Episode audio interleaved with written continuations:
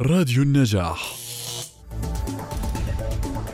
تنظم مؤسسة عبد الحميد شومان جبل عمان حفل إشهار وتوقيع كتاب طقوس التذكر المحرم ذاكرة المكان قصص وحكاية للدكتور أسامة المجالي تقديم الكاتب دكتور حكمة النوايسة وذلك يوم الأربعاء الموافق السادس عشر من آذار في تمام الساعة الخامسة مساء حيث ستبث مباشرة عبر تطبيق زوم وصفحة المؤسسة على الفيسبوك.